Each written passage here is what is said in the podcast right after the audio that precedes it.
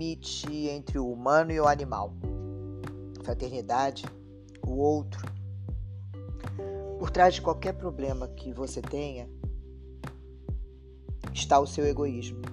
Se você o enfrentar, tudo mais lhe será dado de acréscimo. Mas como enfrentar? Para o egoísmo, os instintos bastam. Vamos utilizar nossa mente com a lógica a nosso favor. Pois um ser, o mais primitivo, vive para sobreviver e procriar. Não é plausível que nós, seres humanos, passemos toda a nossa existência sobrevivendo e procriando. Com mais tecnologia, mais prazer, mas sobrevivendo e procriando. O que define o homem? Filmes repetem o tema. Colocar a mente humana em animais agressivos, tipo dinossauros. Há que se ter cuidado. Usar a mente para o bem. Fazer o bem. Como ensinar alguém uma técnica sem que esta pessoa saiba o que fazer com ela. Se o caráter é duvidoso, que não ensinemos técnicas a este ser. Qualidades humanas como meio e não como fins são sempre muito perigosas. A escola de Platão, a Academia Platônica, não permitia a entrada se Platão não tivesse a garantia de que aquela pessoa tinha uma boa estrutura moral, um bom caráter. Não importa mensurar o quanto se tem de conhecimento para ingressar em uma escola qualquer, mas sim se existe a base moral e ética. Novamente, o que, que define o homem?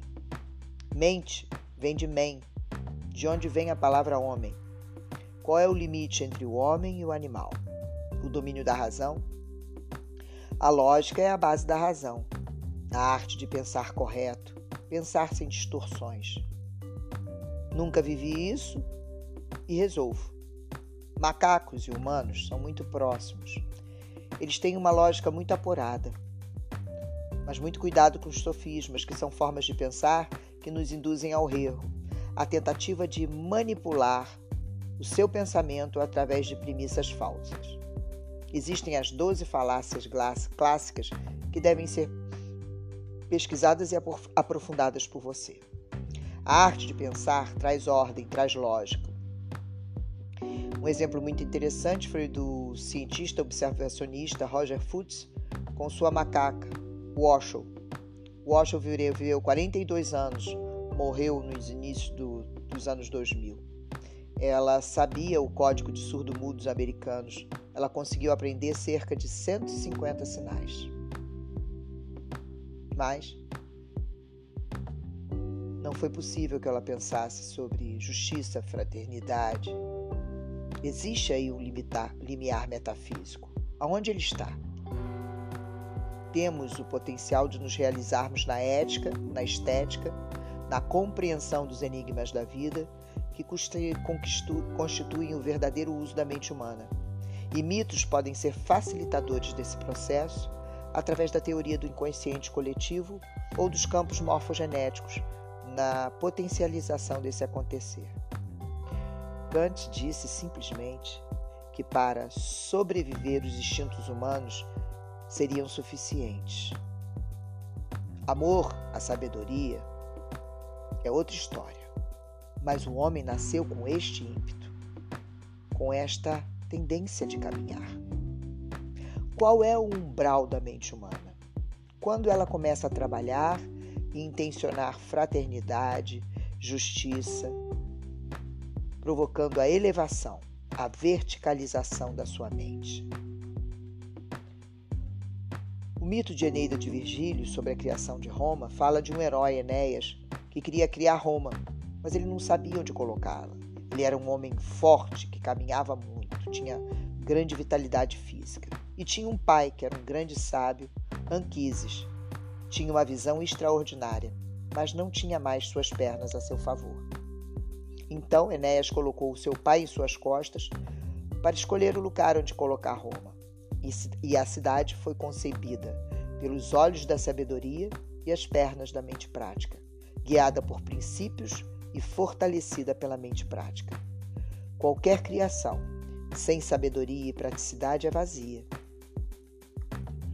Cansativo o egoísmo que assistimos, que insiste em circular em torno de nós mesmos.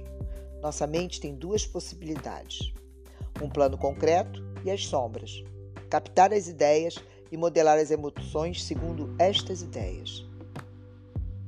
Entendemos que tal ato é justo então ensinamos nossas emoções a gostarem desse ato porque ele é justo. E ensinamos ao corpo também. E assim começamos de cima para educar toda a nossa personalidade para trabalhar para essa ideia. Se começamos por baixo, vemos primeiro o que gostamos e fazemos a nossa mente trabalhar para isso.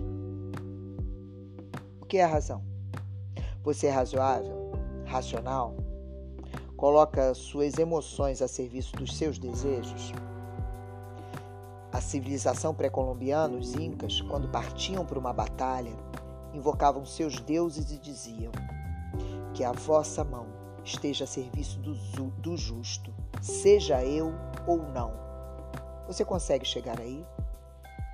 Seus gostos foram escolhidos por você? Se você vivesse no Oriente, teria estes desejos que tem aqui no Ocidente hoje? Moderar o seu gosto é formar o seu caráter. Você compreende isto ou aquilo como nobre, justo e bom? Seu gosto não é um atributo da sua alma.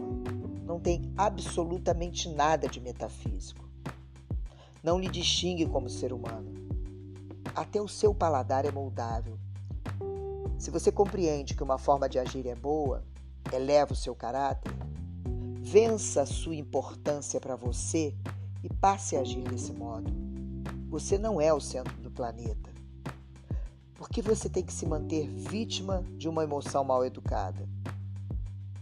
E por que o crescimento da humanidade tem que ser tão lento por existirem pessoas como você. Por favor, se toque.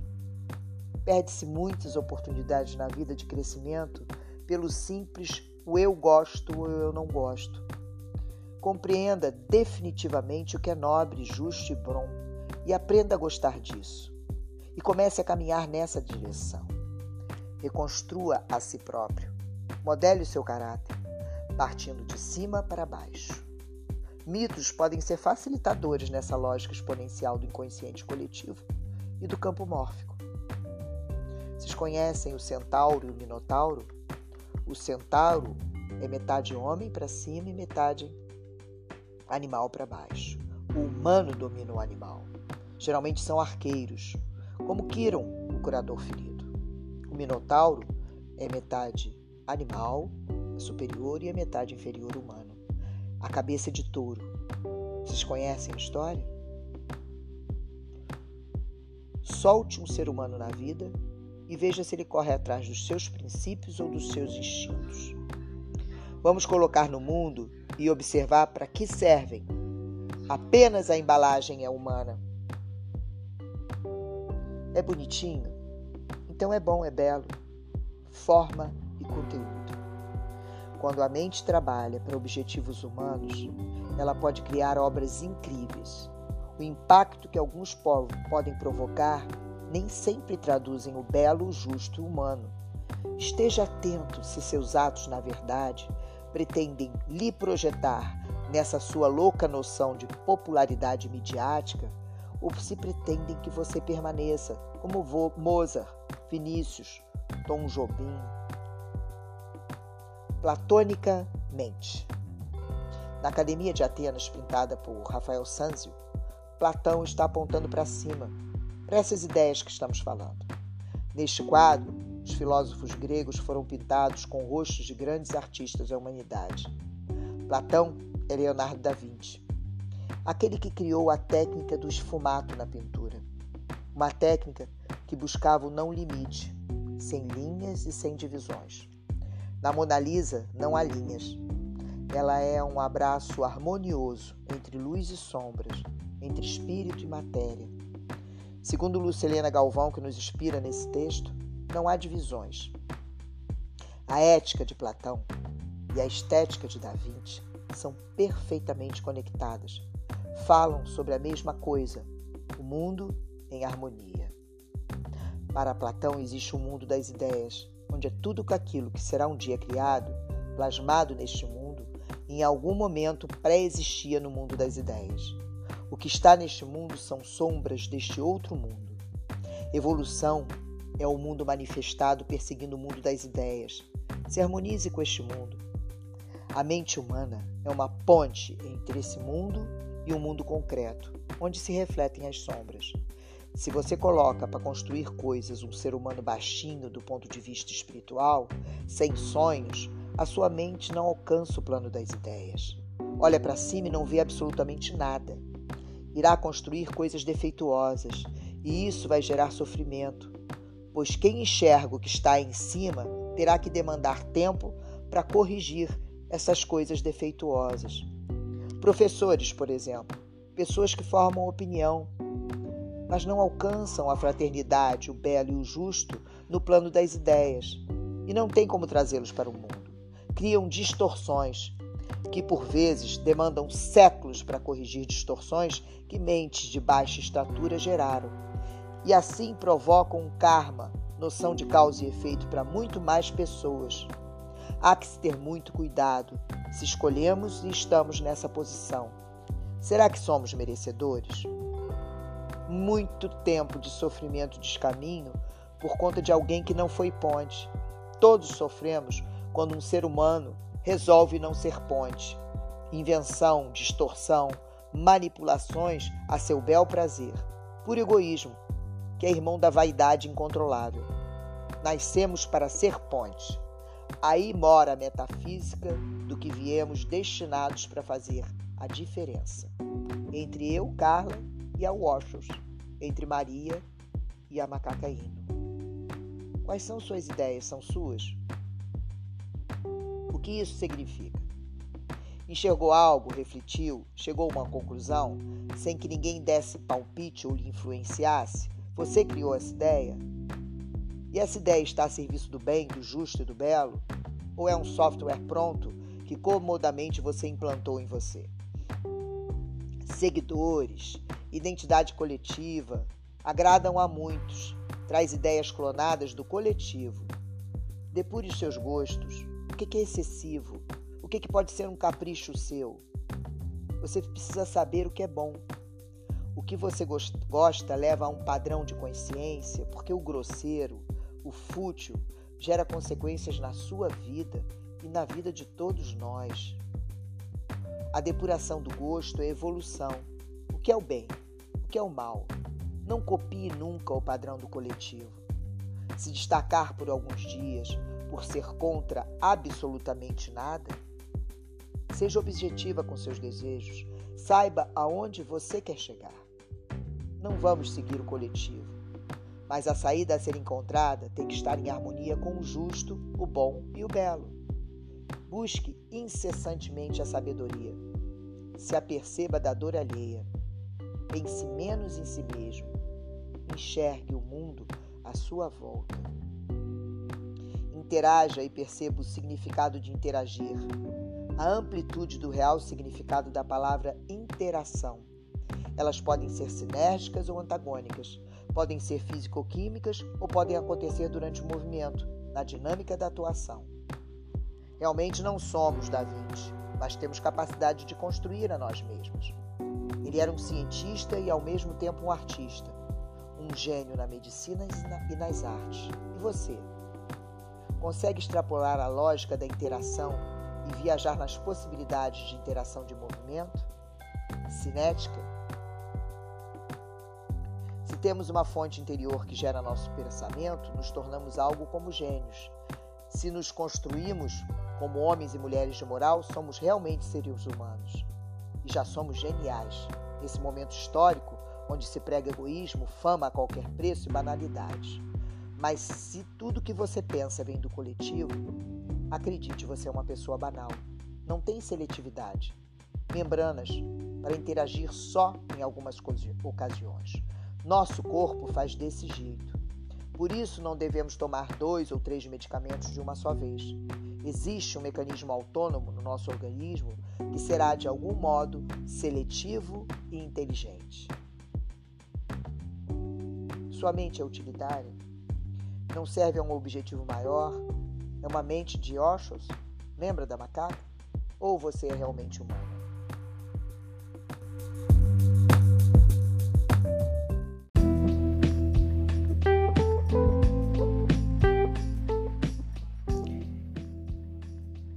Helena Blavatsky disse que uma boa ação é aquela que atende alguma necessidade no mundo ou em nós. Se você levitar uma cadeira, chamar de algum modo a atenção para si, para os seus poderes, alguém vai sofrer menos no mundo? Ou mais? O que o mundo ganha quando você faz algo? Se você usa uma gota da sua mente para se tornar menos egoísta, atendendo a uma necessidade do mundo, você comete uma boa ação.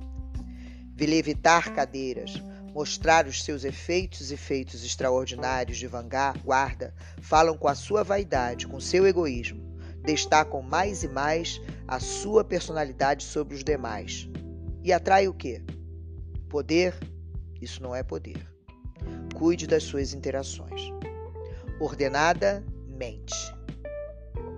Não precisamos ter muitas ideias nem a todo momento. Precisamos de poucas, lúcidas, humanas, sensatas, bem colocadas e aí sim construiremos um mundo novo. Lúcidas porque elas trazem luz para o mundo. Este é o significado da palavra lúcida. Seja luz na escuridão e a interação será líquida, imediata. Interação com o que interagir. Se vamos entrar em uma piscina, vamos nos submeter a um exame da pele, por exemplo, para que não venhamos a contaminar outros com algo que está em nosso corpo físico. Uma droga, ao ser injetada por uma via intramuscular, por exemplo, vai movimentando-se até chegar ao seu alvo. Nossa mente também.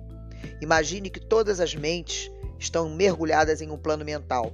Sabemos que temos um grau de individualidade muito baixo.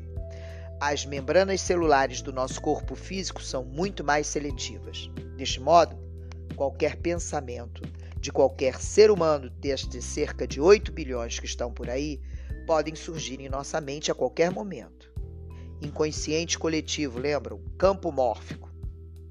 Se cuide, selecione, interaja com a inteligência que a rigor está muito acima da autonomicidade do seu plano físico. Em qualquer momento, milhares de pensamentos entram e saem da nossa mente. Como saber se é seu ou não?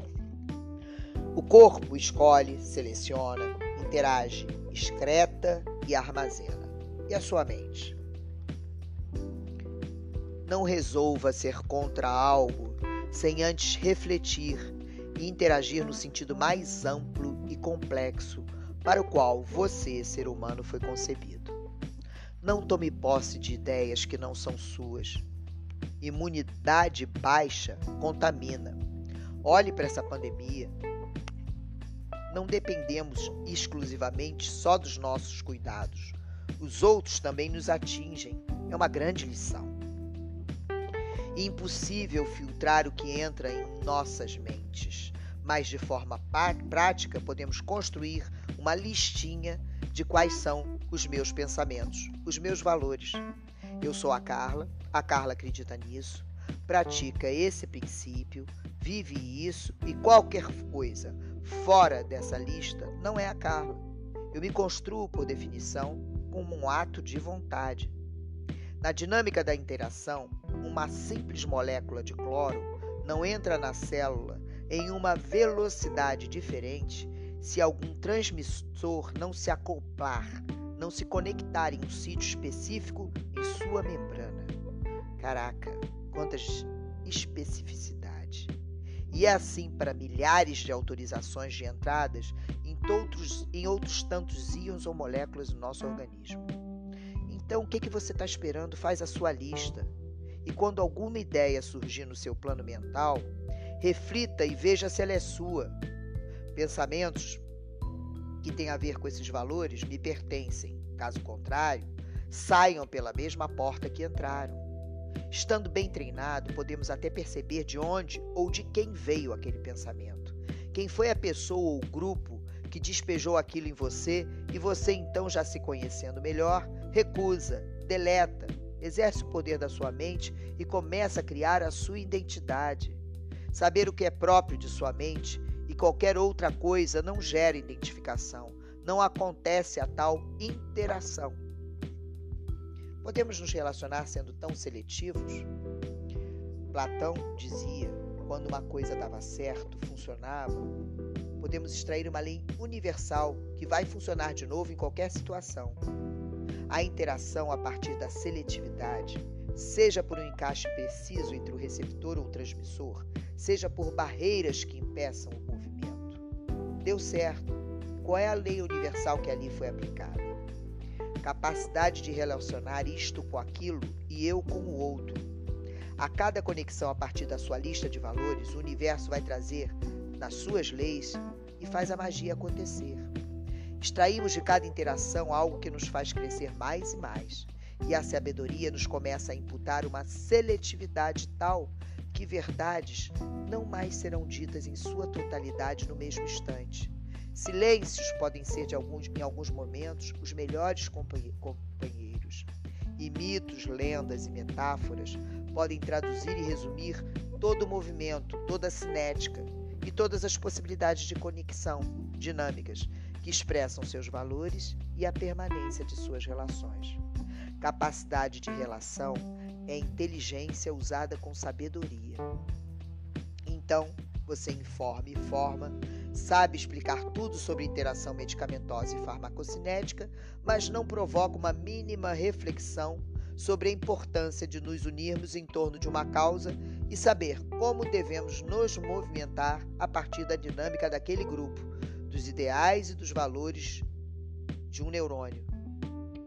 Estamos ali com uma função, o mesmo significado, fazer parte, como os canais de cloro e cálcio, em uma membrana do neurônio. Estamos ali para permitir que o funcionamento da célula aconteça para o equilíbrio daquele organismo. Não estamos ali para sermos notados ou aclamados. Se der certo, deu certo para todos e por todos, por decisões tomadas em conjunto, com sabedoria. Isto é desenvolvimento de inteligência, interação e cinética, informando e formando. Parece que a nossa cultura nos ensina a ser desinteligentes. Será que essa palavra existe? Não sei. Travando nossa capacidade de enxergar, como as células, por estímulos externos, começam a precisar de transmissores externos para que tal canal abra com mais frequência e assim eu posso voltar a dormir, controlar a minha ansiedade, que ficou fora do meu controle. Por quê? Perdemos a sanidade. Por quem sabe desconhecemos a listinha de valores que poderia nos blindar e manter nossas interações físicas e mentais absolutamente sãs. Construtivamente. Ideias originais já sabemos que são muito difíceis, mas podemos olhar para ideias geniais e refletir sobre elas e torná-las nossas. Mitos e lendas são esplêndidos para essa construção na mente. Como ter domínio sobre todas as teorias, sobre o medo e na vida viver em pânico? Como eu posso ensinar sobre o medo e viver em pânico? Decorar o nome de um remédio não significa que ele produza algum efeito. Vocês conseguem mensurar o tamanho dessa tolice? E conseguem mensurar o tamanho das suas tolices? Decorar conceitos não resolve. Temos que trazê-los para nossas vidas, interiorizar os conceitos, refletir em sua vida e ver se corresponde. Testar as ideias é refletir. Devemos ter pequenos momentos diários para reflexão. Platão aconselha que tenhamos todos os dias encontros marcados com a nossa alma. Ele chama isso de divinos ócios um momento para avaliarmos as nossas ideias, a vida, as direções e decisões que estamos tomando. Se avalie hoje, se você ainda não fez isso até agora, comece. Cheque a sua lista de valores. Busque o saber. Distingua a busca do saber da mera curiosidade intelectual. Intelectual. Quero saber, conhecer para praticar as ideias. Temos que saber querer. Saber se encontrou ideias verdadeiras, então mude seus maus gostos. Alinhe a sua personalidade numa única direção. O arquétipo do arqueiro alinha sua vontade num único alvo. Saber, querer, saber. Isso é uma arte. Como inserir o aprendizado de interações e de farmacocinética nos meus valores relacionados à sedação. Pegar o que descobrir a partir do que eu aprendi e honrar essas verdades com a prática. Alinhar minhas condutas a ela.